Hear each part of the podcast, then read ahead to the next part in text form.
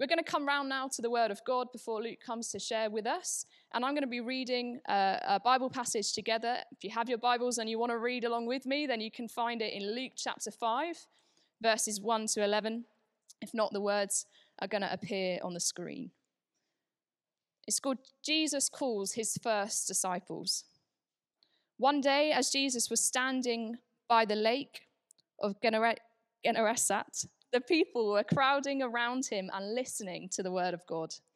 He saw at the water edge two boats left there by the fishermen who were washing their nets. He got into one of the boats, the one belonging to Simon, and asked him to put out a little from the shore. Then he sat down and taught the people from the boat. When he had finished speaking, he said to Simon, Put out into deep water and let down the nets for a catch. Simon answered, Master, we've worked hard all night and haven't caught anything. But because you say so, I will let down the nets. When they had done so, they caught such a large number of fish that their nets began to break. So they signaled their partners in the boat, in the other boat, to come out and to help them. And they came and they filled both boats so full that they began to sink.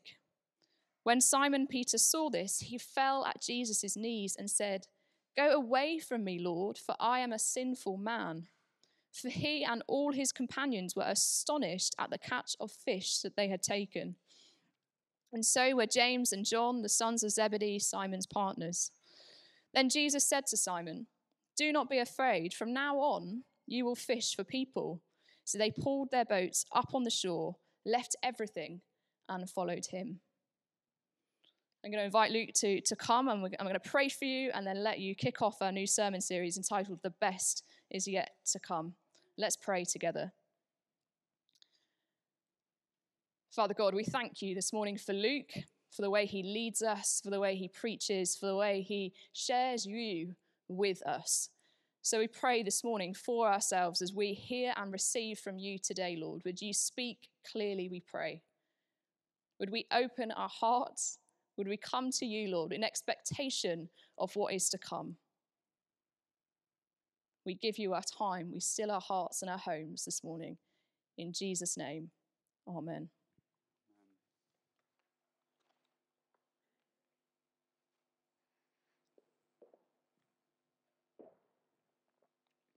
Well, good morning, everyone, both online and in be able to gather today. And let me just say, I'm thrilled today to have a room probably our safe capacity of people in it. People who are here who we haven't maybe been able to see or be in a room together with for over a year now. It's so good to be able your face today. So great to be able to have our kids' work back up and running as well. And I want to encourage you keep signing up for church. Don't be at home and think, oh, I won't sign up this week because someone else might want to go. If we get to the point where we're hitting capacity every week, we'll look to do something else to make sure we can fit other people in. We'll add a temporary second service to make sure people can come and to gather.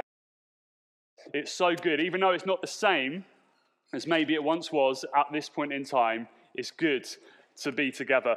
I'm going to pray again. I'm going to just commit our hearts to the Lord as we open up Scripture together. And uh, let's be open to what God might want to say to us today. Father God, we do thank you and praise you for your words. We thank you, Lord God, for how it challenges us and it encourages us. We thank you, Lord God, for what you have to say to us today. Will you give us ears to hear? Lord, will you soften our hearts where maybe they have grown hard over the past few months because of everything that we've gone through? Would you just once again brew an excited spirit within us for what you have for us? Thank you, Lord God, you're not finished with us. Thank you, Lord God, that your promise is you will. And Lord, the gates of hell will not prevail against it. So have your way, we pray. In Jesus' name, amen. So, we're taking a break for the next few weeks from our Luke series because as I was thinking and praying about really what the future held for us as a church, I just felt it was right to pause that. We will come back to the second half few weeks' time. But I just felt that as we were standing on the edge of yet another reopening, yet another hope of getting back to some sort of normality, hopefully working towards that day where the whole family can gather once again together to worship God, I just felt it was right for us to take some time just to pause and to remind ourselves who we are as hope and what we stand for. We've been through such an intense period together, haven't we, over the course of the last 13 months or however long it's been? And let's be honest, we've all been scarred in one way or another because of the situation. No one has got through this time unscathed, whether that is extreme loneliness, whether that is hurt and heartache, whether people have uh, got, rubbed us up the wrong way, I don't know. Whether we've had issues with church. We've all been scarred. And, you know, that will take time to heal. There's no two ways about that. We're going to need some weeks and months when everything is back to normal to heal together. But in the process of healing, I don't believe God wants us to stand still. In the process of healing, I believe God calls us to remember. Remember who we are. Remember who He is. Remember what He has called us to do. And remember who it is who has empowered us to live for Him. So, over the next few weeks, we're going to be talking together about our vision and values. You'll be hearing words like belonging, believing, serving, impacting, multiplying on numerous occasions over the next few weeks. And my hope and my prayer is that once again, an excitement begins to build within our spirits for who God has called us to be together as His church and what He is calling us to do. And with that in mind, Zoe's already alluded to it. The title of my sermon today is simply this The best is yet to come. You know, one of the dangers of a season like we have been in, or a season of any kind of trauma, is that we can end up romanticizing about the past. You see it all the time in churches which are uh, uh, at the end of their life and they're dying out, and you'll speak to people and they'll say to you, 50 or 60 years ago, we had a Sunday school of 100 children and it was amazing. And now they're down to six. They're romanticizing about a time where it was good. I wonder if we've done that over this season where we haven't been able to gather, where we've been in our homes and we thought to ourselves, do you know what? A year, two years, three years ago, church was wonderful. It was such a great place to be, and it was all brilliant. Only if we could get back to a time like that. The problem is with that way of thinking is that we find ourselves getting frozen in time and looking back to a time where we believe was the pinnacle of how God used us. But you know, God's not done with us. If that was the pinnacle, we might as well give up and go home now. But the Bible tells us that He will build His church. God's not done with us. The best is yet to come. We thank God for everything that He's done in the past, but actually, we're called to look forward to where He is calling us to go in the future. And after saying we're taking a break from the Gospel of Luke today, we're actually revisiting a chapter that we looked at together a few weeks ago. I made the mistake when I put the sermon series together of giving this chapter to Carl Smethurst. And I really, really wanted to preach on that chapter. Why on earth did I do that? So I'm taking the opportunity to revisit this chapter today and to look at it again. Not that Carl did a bad job, Carl did a good job and he challenged us, but I just want to look at this in light of who we are and where we're going and what God is calling us to do. So, as we've heard read today, we get to a point in the Gospel of Luke, in this particular chapter, where Jesus' fame is beginning to spread. Crowds, they're beginning to gather, they're beginning to get around Jesus, many of those people who are gathering around Jesus at this time are not really particularly interested in the things that he is saying. Rather, they're interested in the things that he is doing. They really want to see what Jesus' next trick is going to be. But nevertheless, whatever the reason, crowds are beginning to gather. And on this particular occasion, there is a crowd which is gathered, and it's a big crowd. They all press in to Jesus. There's no social distancing going on here. And the situation becomes a little bit intense, a little bit volatile, perhaps. So, to avoid the crush, Jesus steps away and he steps into a boat. Now, this boat belonged to a man named Simon. Simon was a fisherman. And not only that, Simon was a fisherman who had come to the end of his night shift that particular day. And then Jesus hops into his boat just as Simon is sitting there, packing up, washing his nets, thinking it's time to go home. I expect as he's there in his boat that day, he has got all kinds of visions of what is going to come that evening or that day. He's going to go home, he's going to relax, he's going to put his feet up, he's going to have some nice food and forget about work. I wonder if you have ever been there. After a long, hard shift, toiling away at work, it comes to the end of your shift and you clock off and you think to yourself, Great. I can go home now. I can relax. I don't have to think about my work any longer. I can put that to one side and come back to it another day. If your experience of this is anything like mine, I'll often finish work of a day, but I'll finish work and I'll think to myself, great, I can finally go home now and have some peace and quiet. And I'll walk home and I'll be walking up my street and everything looks fine. I'll get to my front door and there'll be this picturesque environment staring me back in the face. And I'll think to myself, good, it's going to be a good evening. And then I open the door. And as I open the door, it hits me like a wave. Daddy, daddy, daddy, daddy, Lydia has stole my toys. Daddy, daddy, daddy, daddy, Ryan has said this about me. Daddy, daddy, daddy, play with me. Daddy, I don't want to do this. I don't want to do my music. I don't want to do this. And then I hear those immortal words Luke, these are your children. Them, you deal with them.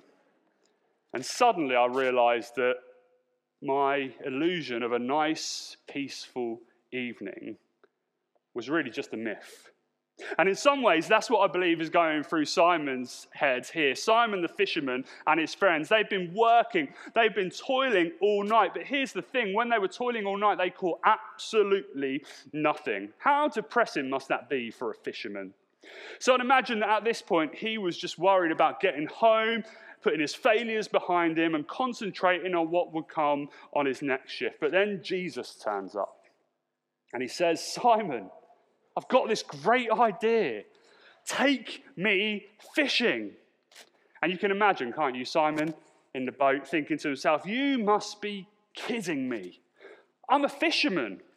My dad, he was a fisherman. His dad was a fisherman. We know these waters. We know the best places to fish. We know the best places to get a catch. And I know the best times to go fishing. We have tried all night long and caught absolutely nothing but okay, Mr. Carr.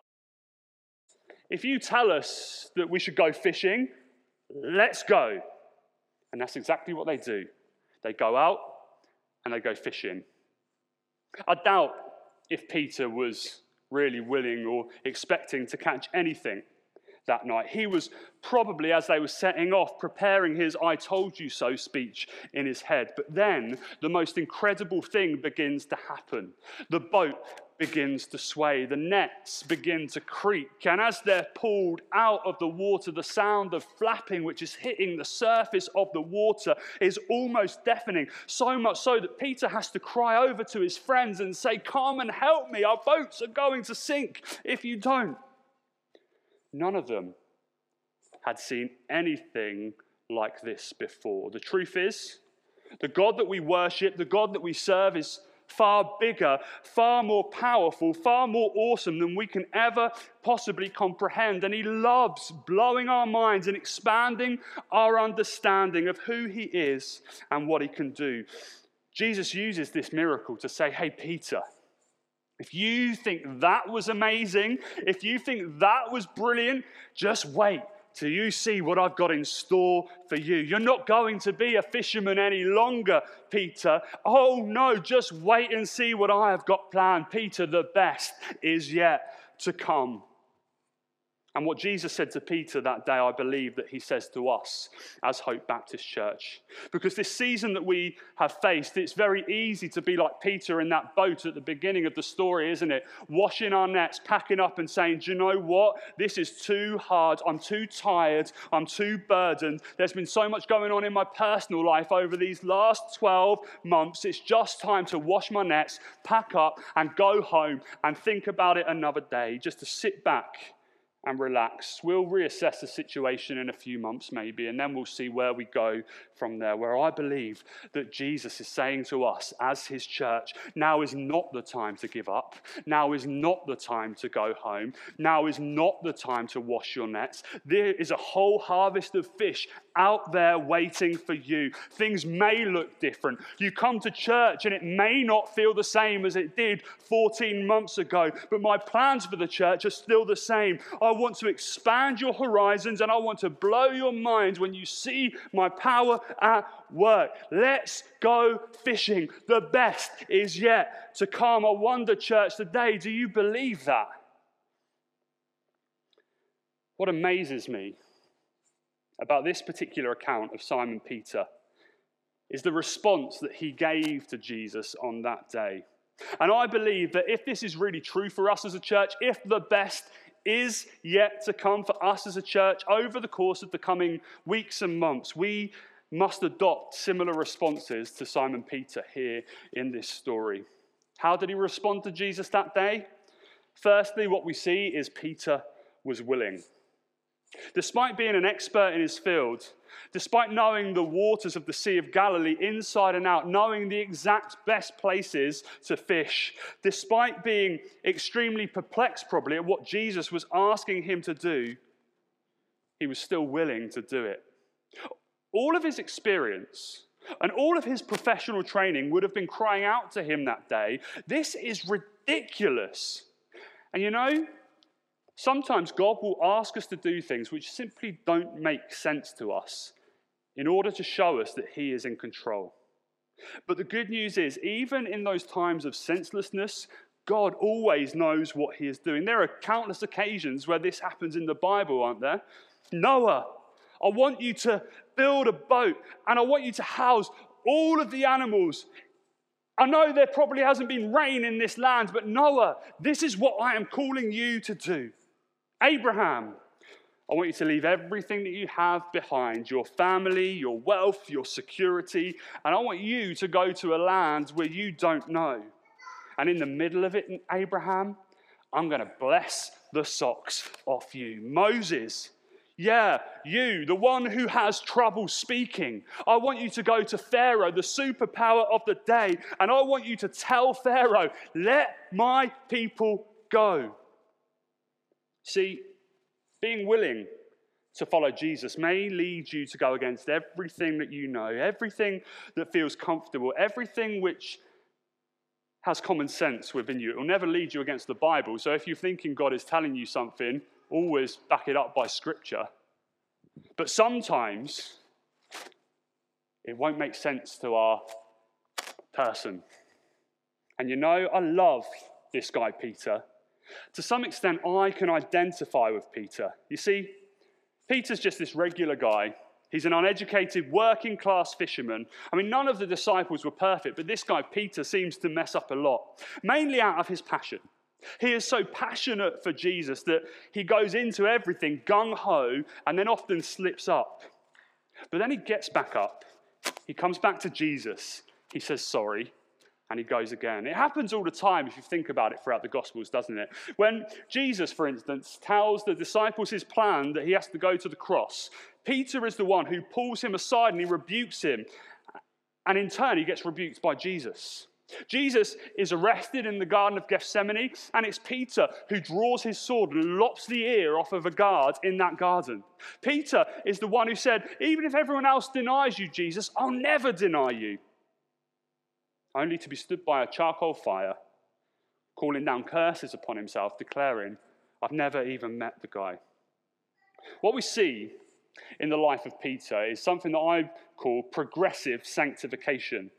In other words, Peter didn't become perfect overnight. He came to Jesus, and over the course of time, Jesus changes him and he transforms him. I don't know about you, but that encourages me a lot We hear some cracking testimonies in the life of the church, don't we? We hear some cracking testimonies about how people were so messed up and so mixed up, and then God meets with them powerfully and everything changes. I think of Barry Woodward, who came shortly before our, our, lockdown and spoke about how he was so entrenched in drugs and crime, but then he met with Jesus and his life was completely transformed. He was off the drugs and he starts now becoming an evangelist for Jesus. And you know, Praise God for people who come to Jesus in that way and have those kind of testimonies where they're completely and utterly transformed. But I don't know about you. For me, sometimes I can often feel a little bit disillusioned when I hear testimonies like that because that's not been my experience. For me, like Peter, my journey of faith has been much more gradual. I still mess up. I still struggle with the things that I have done for years. I still find myself coming back to God and saying sorry over and over again for the same things. But God is working. I'm not where I used to be. And even though my transformation might be a little bit slower than some, the transformation is still taking place. And here is the good news it wasn't because Peter was perfect that he was used mightily by Jesus, it was because he was willing. And because of that willingness, Peter is the one who experiences that awesome thing of walking on water. He's the one who had the experience of preaching and seeing over 2,000 people come to know him for themselves.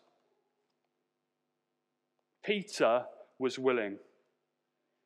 Because of his obedience, he was the one that Jesus said, You are, you are not Simon, you are Peter. And on this rock I will build my church, and the gates of hell will not prevail against it. And as a result, this ordinary guy who got a lot wrong and messed up time and time again was used by God because he was obedient to the master's call. What is God asking of you today, and where do you need to step out in obedience? I wonder. Church, the best is yet to come if we are obedient to the master's voice, even when it doesn't make sense.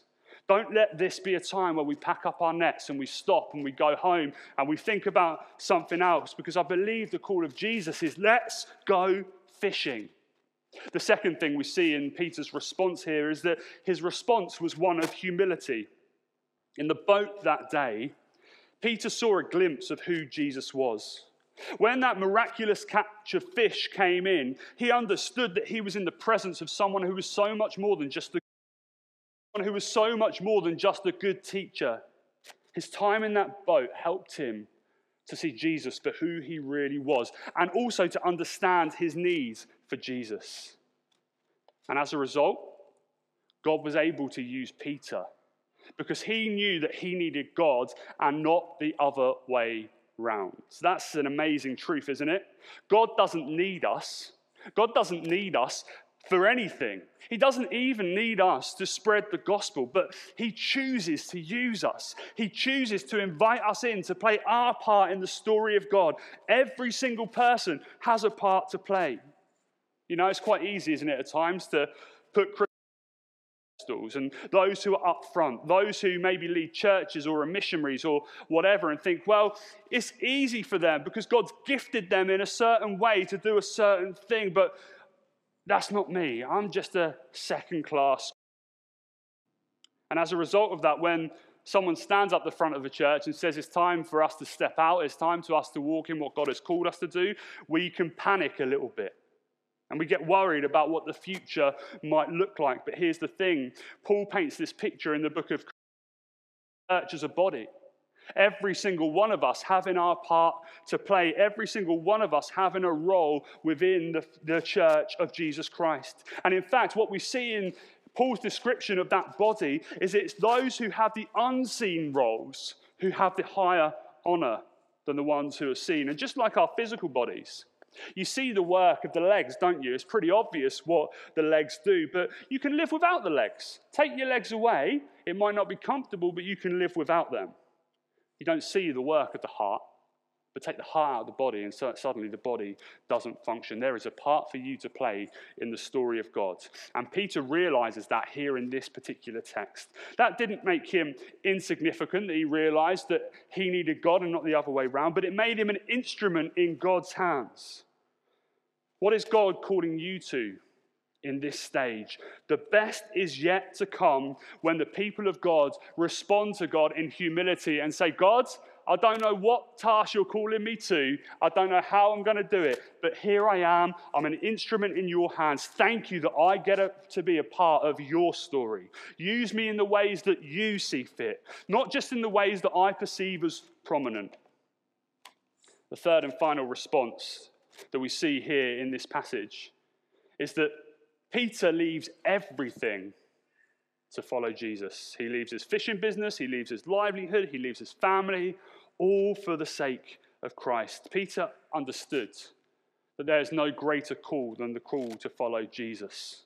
From this point on, Peter ultimately embarks on a three year internship program with Jesus. You know, I've heard some amazing stories of people who have done exactly the same, who have left everything to follow Jesus a lucrative job, a home, their money, in order to totally devote themselves to Jesus Christ. Is that what Jesus is calling of you today?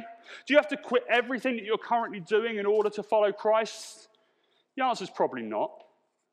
But following Jesus does mean being willing to lay down whatever he calls us to lay down and embrace the path that he calls us to. It means being willing to lay down and give up those things which might be contrary to the gospel. Being willing to say, God, here I am, I'm your servant. We can't serve two masters. It means choosing God's and His way over everything else.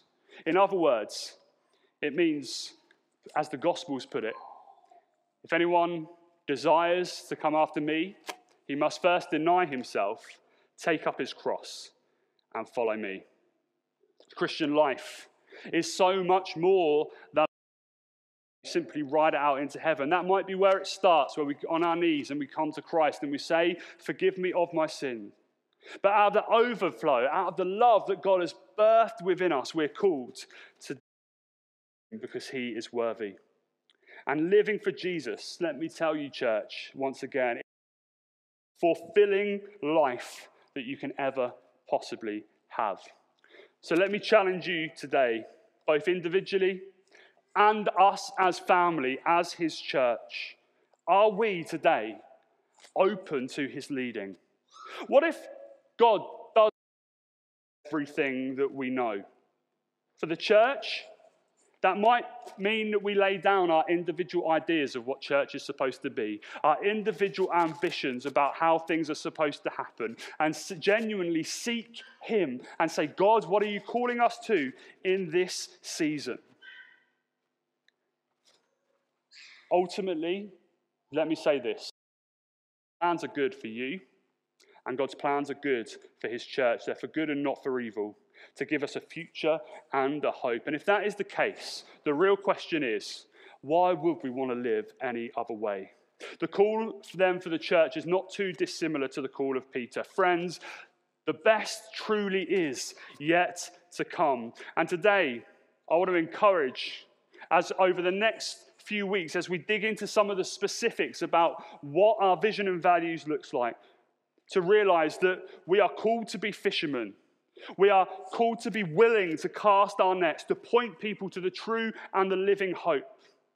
We are called in humility to come before Him and say, God, nevertheless, not my will, but your will be done.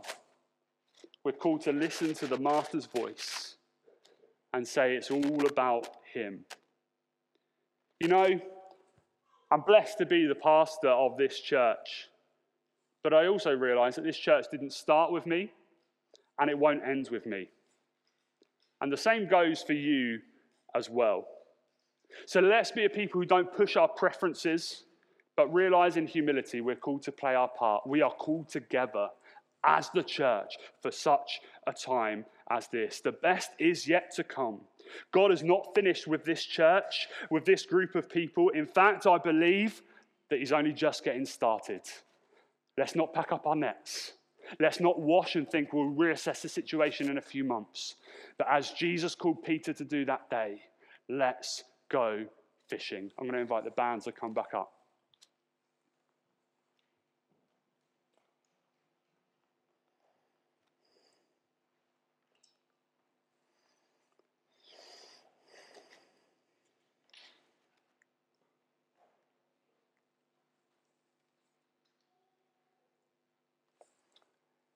Let's pray together.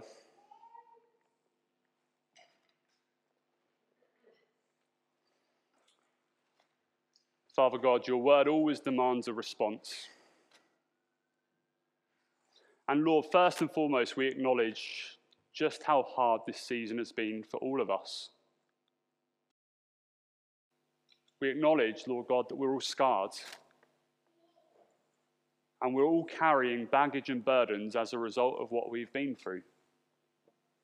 I want to thank you, Lord God, that you are the healer. Your word tells us you are the Lord who heals. So today, King Jesus, we ask for your healing touch upon us, individually and as a church. We ask, Lord God, that you meet with us. Help us see you for who you really are once again.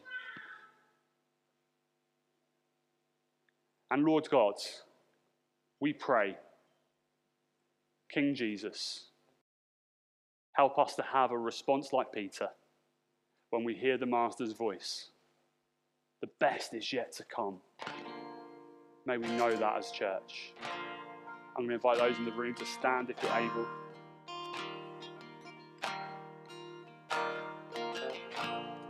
Can't worship in the room with our voice, but we can worship in the room with our bodies. The Bible exhorts us to lift up holy hands. And let's take this moment to respond to God on our own and simply ask the question today God, where are you calling me to go fishing?